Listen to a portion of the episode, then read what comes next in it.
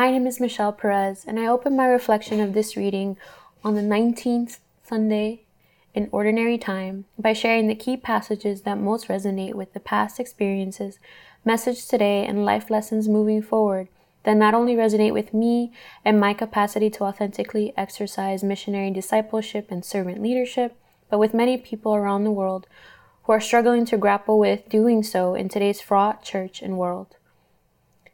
I begin by saying and quoting these passages.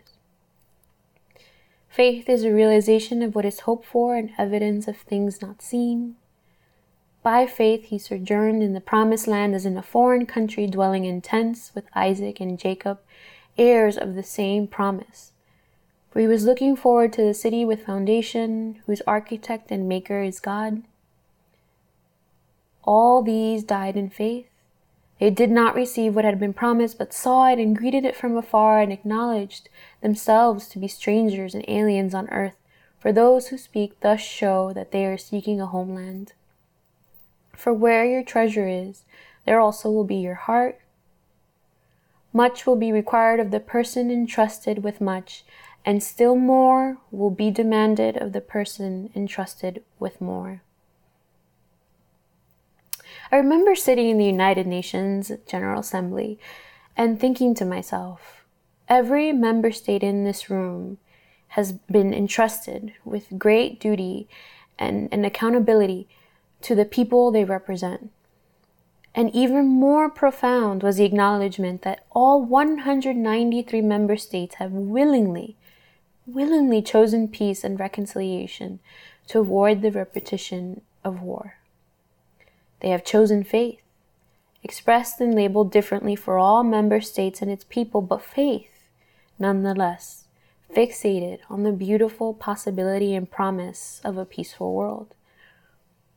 Yet, we find ourselves consistently contradicting this as global citizens when we are called in these passages to share our wealth and mostly with, those in need and relinquish our possessions in the process to provide for the needs of others.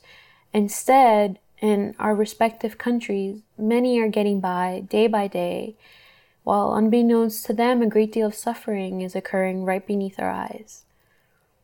By now, we have all heard of the crisis at the southernmost border of the United States of America.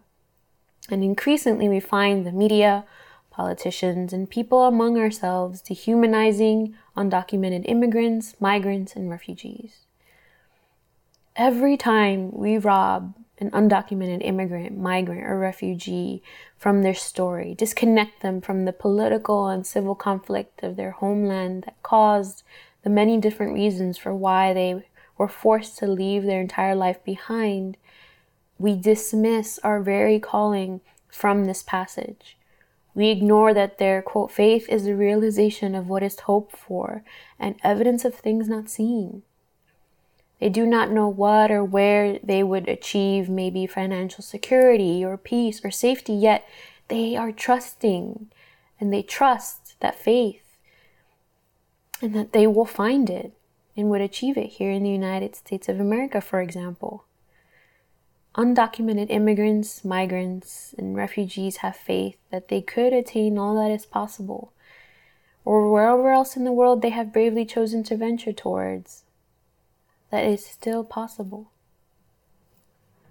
This passage calls us and challenges us to think about the concentration camps harboring immigrant families and children in unsafe and dangerous conditions after they've taken this brave step in their faith for a better tomorrow in so doing, robbing them of their basic humanity. We punish faith, we punish their faith instead of embracing the faithful. They have not received what had been promised, but saw it and greeted it from afar indeed, and even those who are fortunate enough to make it across and reach this land with so much proximity, no less, we other them and ostracize them. It forces us to recognize and reflect and, and work towards reconciling that. Having served the permanent observer mission of the Holy See to the United Nations, the ethnically and culturally diverse students of St. Peter's University as their Student Government Association president, and currently working for the state of New Jersey as the state's Cultural Commissions coordinator, I'm in awe at how many times these conversations were had or needed to be had. The space needed to be created. And it still continues to grow and develop in profound ways, new ways of creating this space arise all the time. This was especially true during my time with the Holy See Mission. I was assigned the Global Compact on Safe, Orderly, and Regular Migration, where negotiations were had where member states participated and discussed how to address global migration challenges. And I understand and now I am lucky enough to reflect on how the transcription of my notes um, made their way all the way to the Vatican City State. Um, our, our diplomat would, would take my notes and create the formal report um, of all six months of negotiations, um, and then these were then sent to the Vatican City State and Pope Francis himself. And I have harrowing experiences just listening to the anti migrant, anti immigration discourse, um, an emphasis sometimes on homogeneity, and that's often tainted by misconstrued and misinformed understanding of really the power of migrants and the migrant experience. Um, thankfully, the voice of reason in every negotiation, the Holy See Mission and our attaché always communicated the best interests of children, the protection of human rights, and reminded member states the importance of their duty eloquently and truthfully.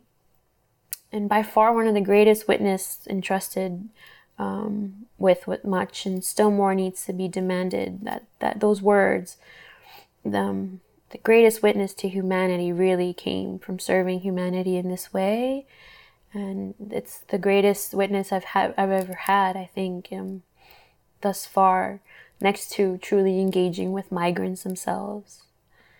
Because at the end of the day, indeed, much is still to be required of the person entrusted with much, and still more needs to be demanded of the person entrusted with more.